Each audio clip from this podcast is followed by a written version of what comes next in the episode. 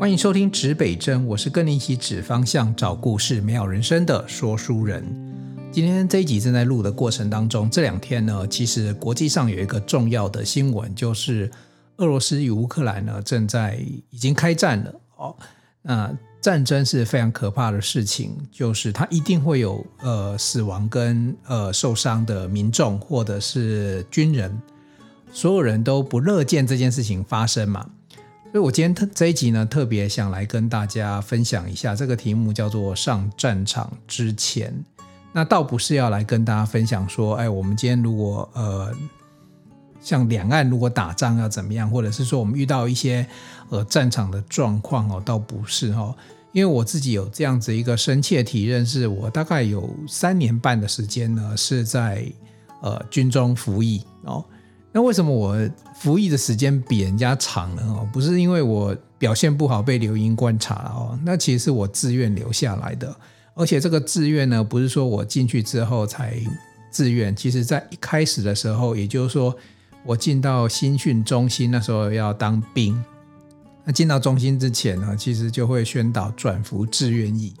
然后我以前也不晓得有这个选项哦，原来部队有这样子一个选项，叫做志愿役预官。那如果说我我通过了这样子一个训期，就基本的军官养成教育之后呢，我到部队呢，那我是以少尉啊任用啊少尉任用。那我到三年半的时候呢，就会就是一年后呃少尉一年之后就会升中尉嘛。那如果正常来讲的话，如果你三年半退伍是中尉退伍哦。那如果现在打仗的话哈，现在此时此刻啊，如果中华民国打仗的话呢？那我现在的呃这个官阶是上尉哦，你说哎，不是你中尉退伍，怎么偷偷自己多加了一杠哦？呃，不是，我们有一个呃叫做退伍之后呢，我们有一个制度了哈，叫做这个大家都知道有一个团管区哦，就后备军人这样子的一个制度。那呃，我有经过一些训练啊，以及我记得我还有参加过。呃，社区的巡守队哦，半夜一两点，然后跑去呃需要巡守的地方呢，我们就组成一个巡守队。那后来也因为有这些事迹呢，所以我有一次的进任啊，进任到上尉。好，那我到目前为止以我这个年纪呢，还没除役，所以国家如果打仗的话，我是要站出来的。好，那当然担任什么样的位置哈，在做什么样的事情，那就看国家的指派。呃，今天这一集这样听起来哈，会有点严肃哦，因为我们在谈战争。但是战争在上战场之前呢，有哪一些事情？那我今天不是呃撇开我们不谈这个所谓的伤亡这件事情哈，因为我在我我等于是当过职业军人，我想来跟大家分享一下呃，在台湾职业军人这个领域哈，这些这些职业军人，当然那个已经是大概我想一下。三十年前的事情了，现在文化可能有很多不一样了哦。那如果说你有一些现在正在服役的这些前辈们哦，当然也欢迎你不吝指正。但我自己本身也到军校去教过书，所以呃，大概有知道有那么一些些的差异哦。不过那个我们先暂时，我们最后再来聊这一块好了。我先谈一下，就是说我们当初的我啊，下到部队之后哦，在下部队之前还要经过军校的洗礼。那我看到什么？那军人这件事情啊，对我的意义，或者是我从中学习到什么啊？我主要想来跟大家分享一下军人这个角色。好，那我简单简介绍一下，就是说我是民国八十四年从台北工专毕业啊，五专毕业之后，那时候我就选择先服兵役。然后我刚才有讲了，那我就后来就签了志愿役就转服。那八十四年，我本来是九月哦，这些时间奇怪，男生我不知道是不是男生记得特别清楚哦，都记得清清楚楚哦。应该是九月十六号的时候入伍。那我的新训基地在呃头份的斗焕坪哦。那很多人我不知道各位有没有听过什么泪洒关东桥啦，魂断金六结啊。那那那，我忘记前面还有一个什么，但第四句是什么？快乐斗焕坪，也就是说，什么叫快乐斗焕平呢？就是斗焕平是一个地名啦，不过也是一个新训的基地哦，也是在斗焕平的一个新训的一个营区。那就是有人传说，哎，你如果新训你是到呃斗焕平的话，就特别的快乐哦。那我进去之后呢，我讲实话，民国八十几年哦，那时候大概呃将近三十年前了，其实军中也相对尊重这些服役的这个新兵啦，所以其实你说进去里面要多操哦，我觉得操体能那个不能叫操，有时候讲实在话，我们在军中的那个体能哦。可能还不及这个目前你现在看到的，呃，比如说消防队员哦，甚至搜救队员他们的一些训练哦。我常常讲说哈，不管是部队啊、军宪警，所有的这样子的一个职业里面呢，可能消防队员他们体力体能啊是自我要求最严格的，因为他们在火场里面打拼，你如果没有这个体力啊，其实第一个发生状况是自己，而且火场比战场更容易。发生哦，也就是说，在所有接触的这样子的一个角色里面，所面对的情境里面呢，战争要爆发不是那么容易。可是火场就是要救火、打火这件事情，其实是容易发生的哦。好，那但是你说你到部队里面呢，会不会有一些体能训练？一定会有嘛，不然阿兵哥提枪跑不动，怎么可以呢？好，那我在呃那时候我们进到新训之后，然后我签下志愿役转服哦。那跟家里的周旋就不多谈了啊，因为家人是没有人会同意你去做这件事情的，都觉得你平安赶快两年归来就好，你多签那一年半要做什么？好，好，那我就因着我自己的这个志向跟家里沟通之后呢，呃，签下去之后，我的预期要从那当年就是呃八四年从十月开始去计算，从什么时候开始计算呢？我甚至有一些可以抵疫情的时间都不能够算了，比如说男生那时候要上成功岭，去成功岭的时间呢是不能够抵的啊。那只有一个理由很简单，如果你今天选服选择转服志愿役的玉官，那你的身份是官，不是兵。哦，对不起，你去成功岭的时候比较像是他们叫学生呐，哦，成功岭受训叫学生。他说：“你这个东西啊，因为你也不是玉官的养成教育，所以呢，成功岭不算哦。对不起，请你进来之后，从头到尾扎实的算三年半。好，那三年半其实严格讲起来啊，真正在部队只有三年。为什么？因为其中有半年的时间是在受训。哦，各位，你想想看，我是一个呃文学校这个呃算是工程，然后也是一个文学校的一个学生。”那对于所谓的部队的军官的一些基本的本职学能，其实是没有的。所以我们第一站要到哪里呢？到高雄凤山哦，凤山去那边做什么？知道吗？那边有个学校叫陆军官校。对，因为我入伍是陆军嘛，吼，所以我们要先去陆军官校受一个月的新生，不，入伍训啊，入伍训。那入伍训结束之后。那因为我选择的官科是后勤的兵工官科，这边可能再解释一下，很多人不懂什么叫官科哦。因为所有的这个服役哦，现在不能说男生入营服役啊，因为现在有很多女生在部队里面啊，所以其实已经男女平权，没有说什么男好男儿要当兵。现在女生进去当兵的也很多，当官的也很多哦。那呃，我们在这里面呢，在部队里面其实是会分很多不同的官科。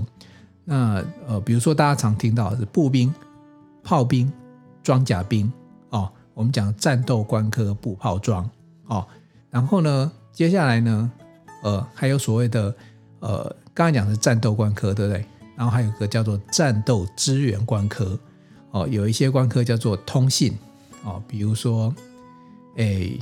还有什么呢？呃，通信哪一类算？呃，我现在有点忘记了。但通信一定是属于的，叫做战斗支援官科哦。为什么呢？你打仗的时候要有要有这个无线电啊、有线电啊等等哦。啊，虽然通信兵他不在第一线跟你打仗，可是这些呃只管通勤非常的重要哦。所以这个通信的部分呢，就由通信这边来负责哦。那啊，还有一个化学。化学兵哦，对化学兵，各位最近就可能很熟了哈。比如说疫情哦，那疫情化学兵就通站出来帮忙这个消毒。其实，在战场上的话，呃，化学兵他们也是很重要的一一环哦。通信啊、化学啊等等。哦，那接下来呢，除了战斗支援官科呢，就接下来还剩下什么官科呢？叫做勤务支援。哦，像我呃所属的兵工。哦啊，对，刚刚的战斗支援还有一个很重要，不能落掉。台风的时候，他们很容易出现，叫做工兵。哦，正好跟兵工相反。哦。那工兵呢？比如说你看到他们搭那个贝利桥啊，哈，或者说，呃，战场上有一些需要的这个设施啊，就由他们来负责哦。那他们也是不是主要去打仗，可是呢，他们就需要这些非常重要的设施资源的，由这个工兵来负责。可是呢，把工兵相反变兵工的时候，就差很远哦。那我就不是要去搭桥啊，我也不是要去做这个道路啊等等哦。呃，兵工的话，简单来讲就是所有的枪炮弹药哦，那个包含这个战车啊等等啊，哦，这个都要归你管。那管什么呢？包含后勤、维修、补给这些都算哦。然后还有一个也很有趣哦，这个可能很少人听到，叫经理官科哦。听起来说，哎，部队有经理哦，这么厉害啊？这个他是管谁的？我们的那个经理啊，是管什么？管这个衣服。哦，这个比较是民生用品哦，就它就不是所谓的这战斗的用品哦。你看那部队里面这个派系不是、啊、组织呢，就分得非常的明确哦。你管什么管什么，都各自的官科去管哦。然后呢啊，当然还有什么，还有医官呐哦，就就是他本身就是在做医药，这个也是属于勤务支援的。然后还有一个那个轮车哈、哦，就运输啦，运输官科然后。专门管车子啊，运输派遣哦，所以运输官科它的符号跟兵工都很像。我们兵工啊，我们的呃官科上面的符号是齿轮哦，长得像齿轮里面一把弓箭哦。那运输官科它就外面就很像那个一般我们的那个叫做轮胎的那个那个造型啊，也是圆形的。那也教大家一个小小的一个去区分这些官科符号的一些一些小撇步哈，可能到现在应该还没有改了哈。简单来讲，你看所有的官科符号里面啊，如果它是打叉叉的，比如说步炮装、步兵、炮兵、装甲兵，他们比如说步兵，它就是它的符号应该是一个步枪跟一个哎 枪跟什么？我其实不晓得，我知道有一把枪，然后有一个棍子还是什么？你看它打叉叉的哦，这个大部分都是你看打叉叉就不要去哦，不是啊，打叉叉的就比较硬，比较属于战。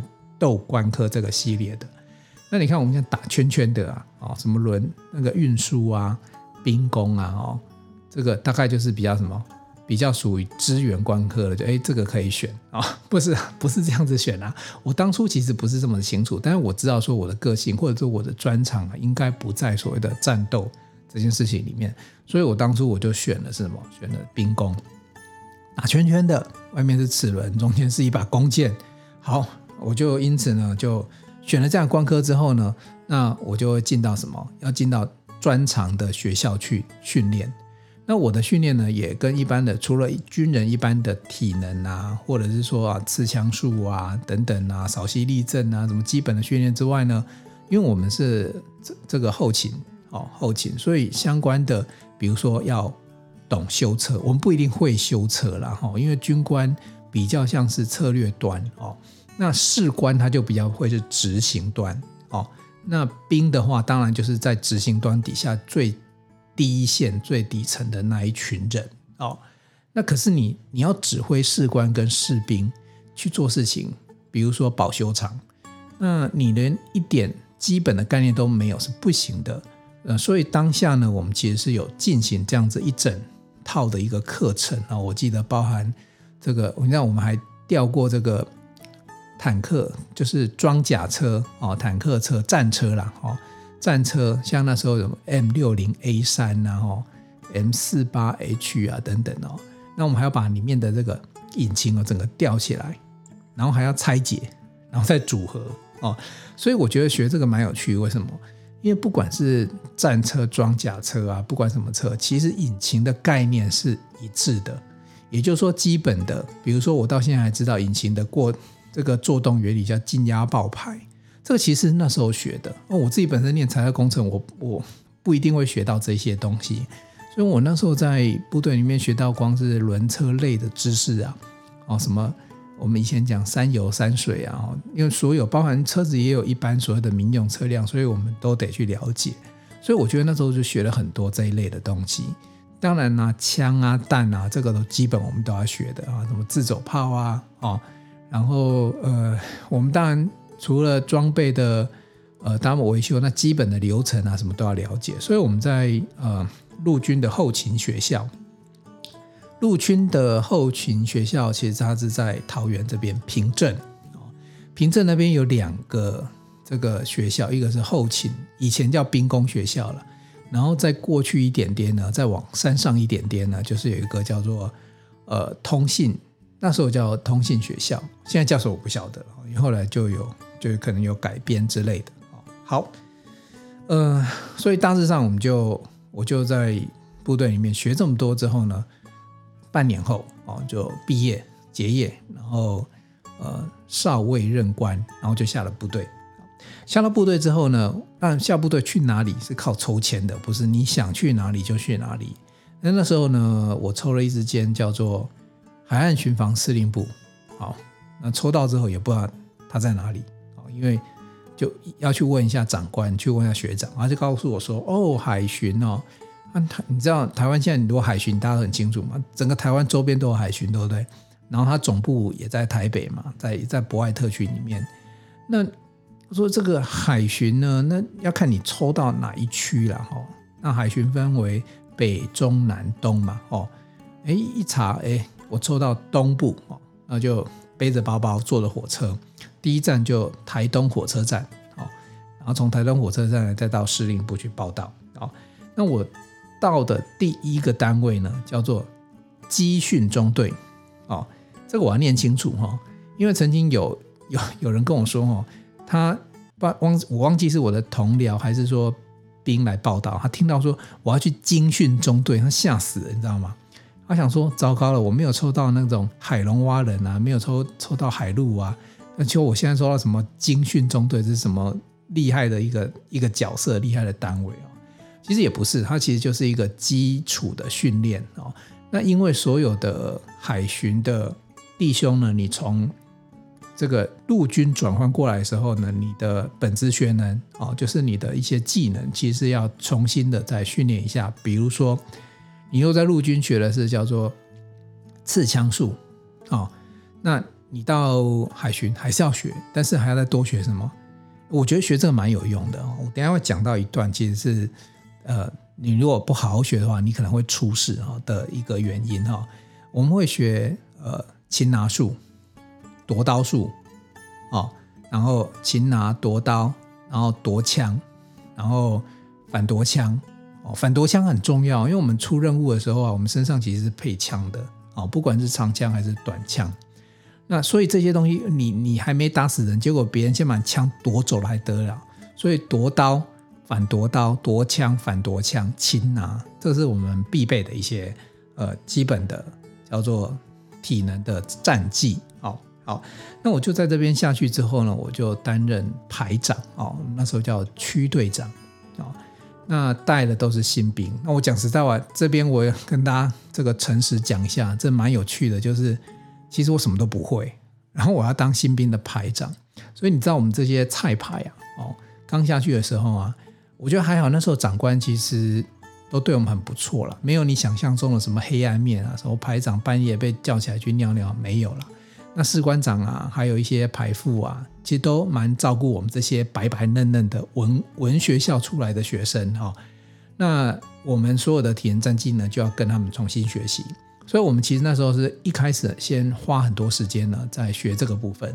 那等到学完之后呢，我们的主官呢，我们的中队长他认为我们有这个能力了，才让我们被执行去带整个部队。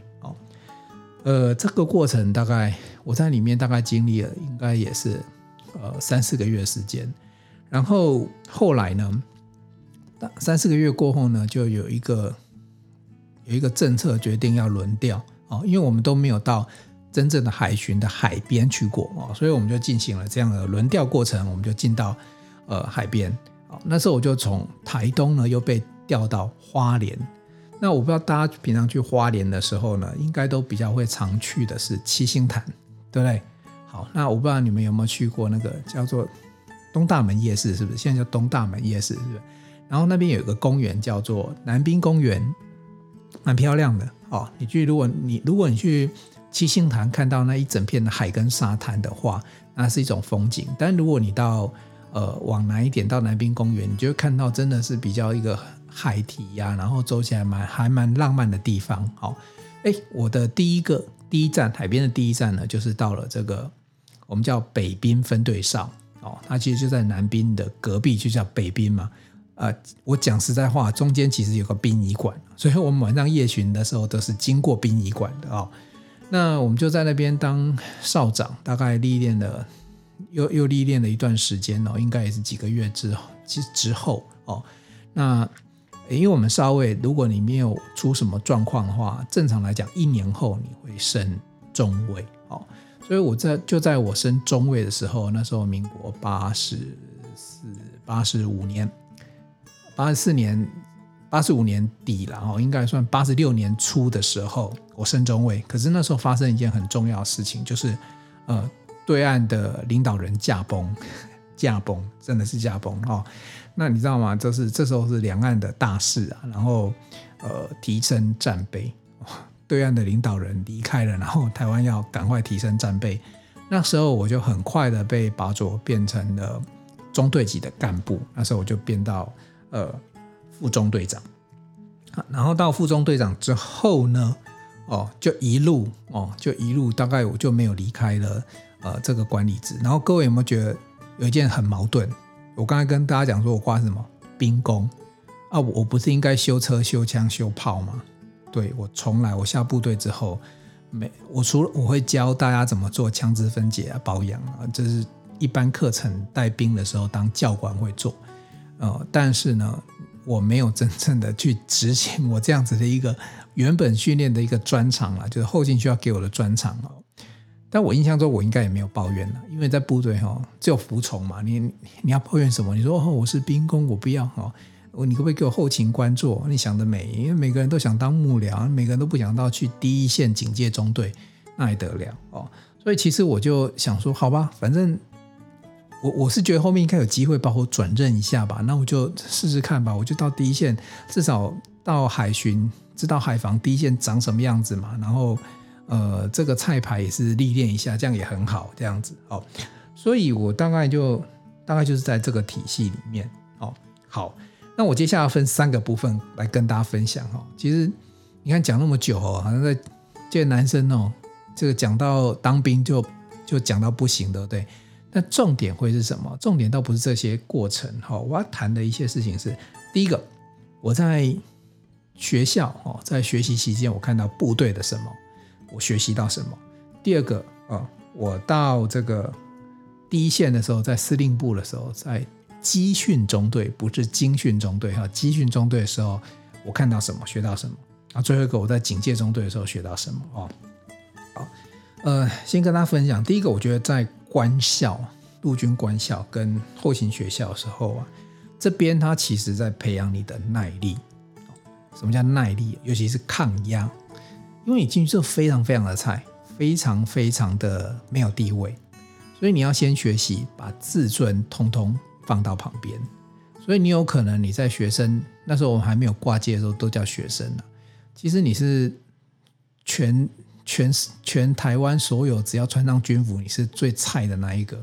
你看到任何人看到一个恶兵，你都要都要不要说跟他敬礼了哈，但是你你都要对他就很好，这样子就是就是唯唯诺诺啊，因为你就是一个很没有身份的人哦。好，那那这时候呢，就会训练到你的耐力，然后抗压，因为这时候你就要把自己先归零，搞不好还负的哦，零搞不好还不错，搞不好还是负的哦。好，然后还有一个是什么？因因为你一开始跟大家生活在一起，你要能够体会、学会团队的生活哦。你不要看小小的一件事情啊，什么团队生活，平常我们不是跟很大的货在一起吗？没有啊，你要想想到一件事情啊，你所有的团队生活是，比如说排这个类似值日生啊，哦，排这个公差呀，诶，要怎么样大家跟大家去协调，然后让你在团队里面呢是可以跟大家和谐相处的。然后你在团队里面也会看到一些不公不义的事情，你要怎么去面对他们？那你要怎么去处理他们？还是你要怎么能够习惯他们？哦，这个其实你说你在部队里面看到不公不义，你真的要把它揭发？你要真的把它弄出来吗？有的时候是这样子啊，你当下看不公不义，等到你过一阵子看，都觉得，搞不好你还是那个不公不义的那个创始人啊。哦，所以有时候在里面要学会这些事情，团队的生活，当然增加你很多的知识充电也都是非常重要的哦。所以这个其实是在军校里面呃发生的事情。好，那接下来呢？我到了这个基训中队，在台东盐湾那个地方哦，旁边是关犯人的关关那个就类似绿岛关犯人的地方，我们就那个盐那个那个他们叫什么盐湾什么，反正一个很好听的名字，你听起来不像监狱了哦，有点类似技能训练所之类的哦。那我们就在隔壁而已。好，那这时候我在这边呢，我学到的是什么？就是你要怎么进行领导。你要怎么样让部队有纪律？因为我那时候很菜，对不对？你知道执行官，对，你要听到执行官这意思，一般的正常定义是什么？呃，一个月哦，这个执行一个礼拜嘛，才叫执行嘛。值日生就是一个礼拜里面值一天嘛，对不对？好，不是我那个执行官很奇怪，我那执行官是一个月我就一个礼拜休息，三个礼拜都是我在背那条红带子。那早期执行官是红带子啊，不然就是。蓝白红的执行班长，那为什么我会一直背着呢？不是我一直犯错，哦是好，我不好意思讲了，就有人一直犯错，你懂吗？就是我的同僚一直吐槽，一直有事，所以我印象中那时候我就经常被叫到中队长室啊，然后就说叉叉牌，你这样子都做不好，你这部队怎么带？执行带拔掉，那拔掉呢，总不会连长自己背吧？黄牌过来接上去，这礼拜你继续背一个礼拜。你知道吗？有人出包的时候呢，就是我继续把事情做完的时候，然后等到我又要时间又到了，又快下了，又来了，换另外一个排长，某某排这个不行，这个你这个你这样子做不好，然后那个黄牌继续哦，我我我我我蛮我为什么现在事隔三十几年还可以讲？因为这真的印象蛮深刻的，所以哈，在部队里面哈，仁者多劳一直都是这个样子。哦，到目前没有改变。那不过你要问我说，哎，这是好事还是坏事？我也说不上来，因为哈，可能对某些人来讲是坏事，因为他能力很强，他就会一直做，做到没有办法休假，没有办法睡觉。可是呢，对我来讲，比如说他可能一种训练。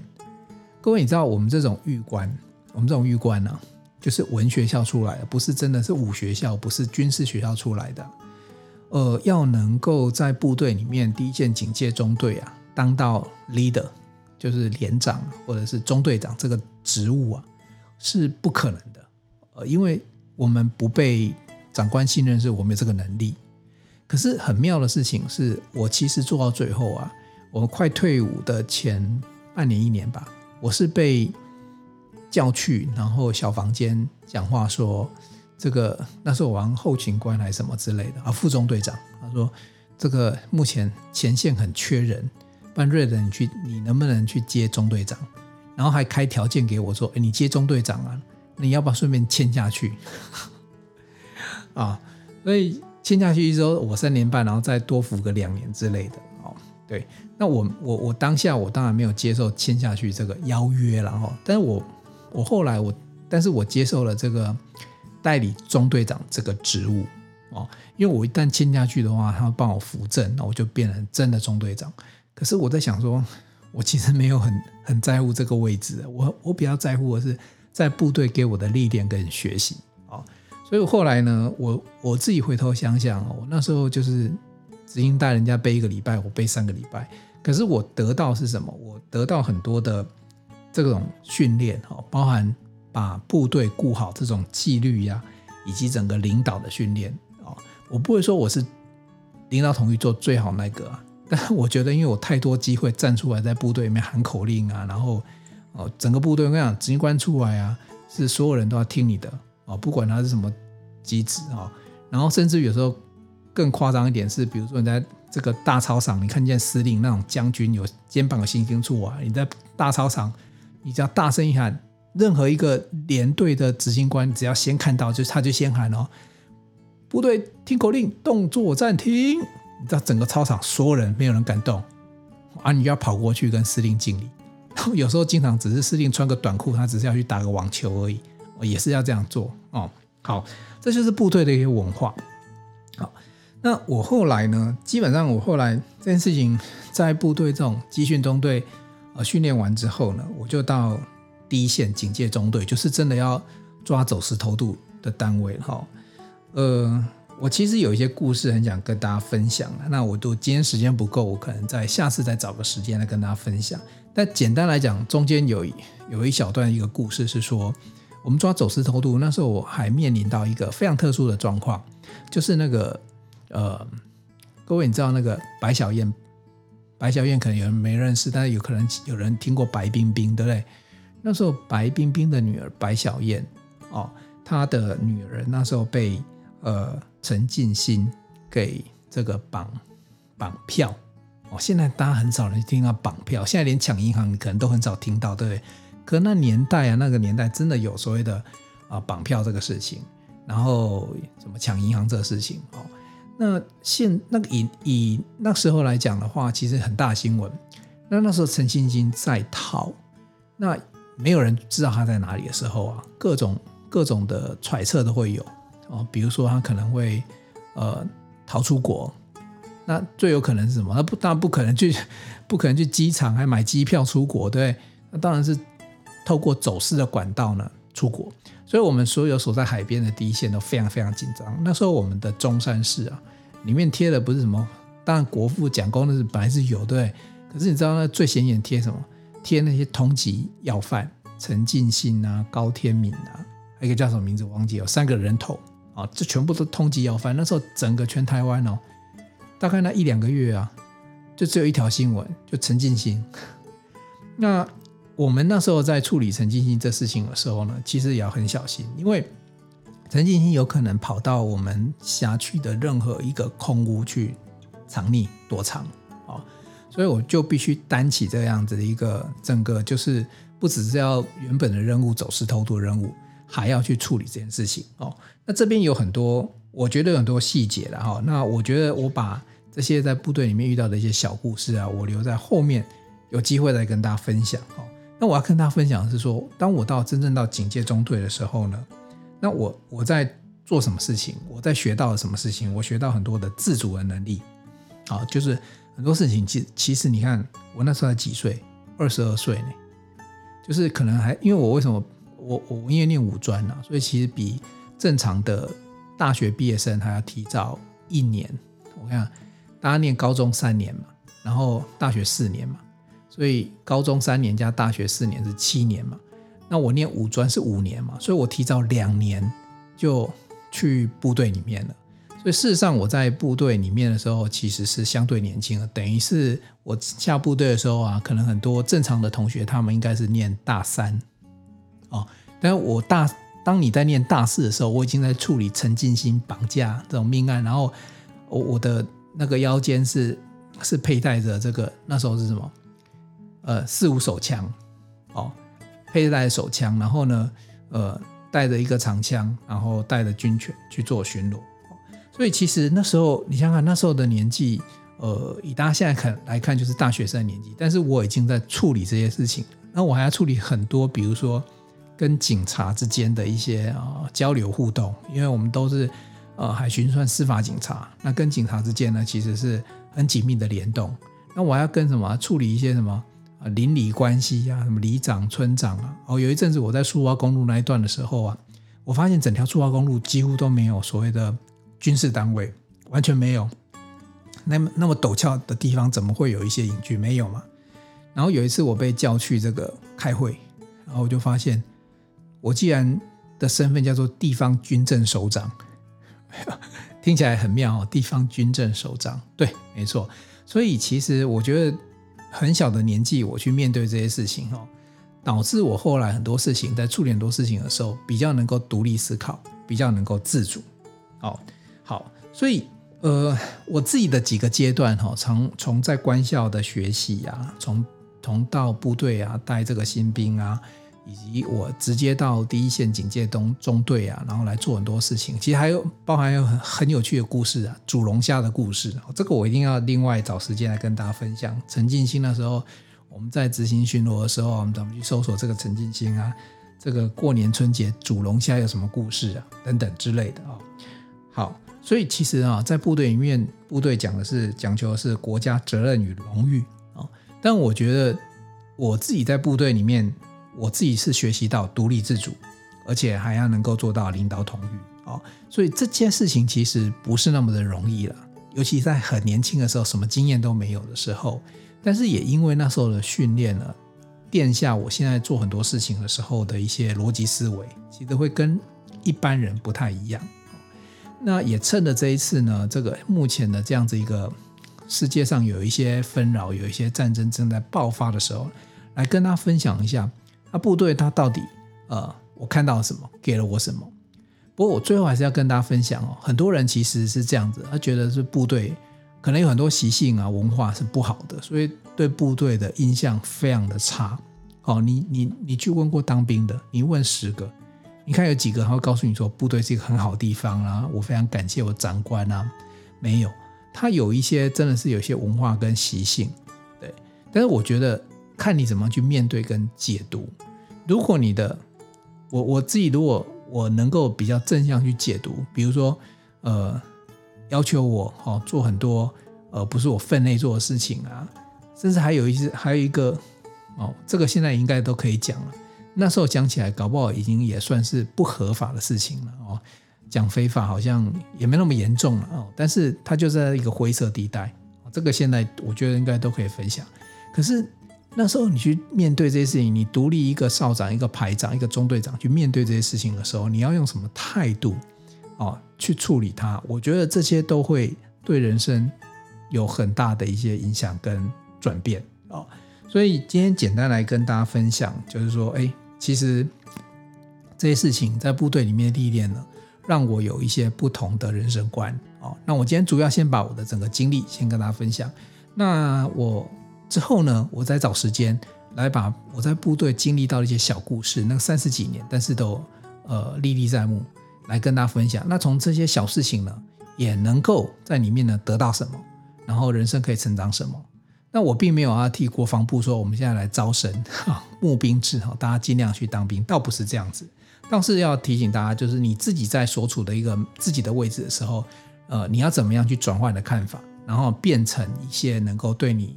人生有帮助的力量，而不是只是抱怨，或者纯粹只是呃不想要去面对它，甚至逃避它。其实这对你人生不会有很大帮助的啊、哦。好，这一集呢，我们先介绍到这里。那也期待希望呢，俄乌大战呢能够赶快变小战，然后最好呢就是能够赶快呃呃。停止哦，因为战争对国家可能有一些利益上的考量，可是对人民绝对没有任何的好处跟帮助。你看那些人民非常的痛苦，非常的可怜，然后死伤的是那么的多人啊！也期待这一切呢能能够赶快的和平落幕。好，东南西北指方向，找故事真人生，指北针，一起美好你我的人生。我们下一集见，拜拜。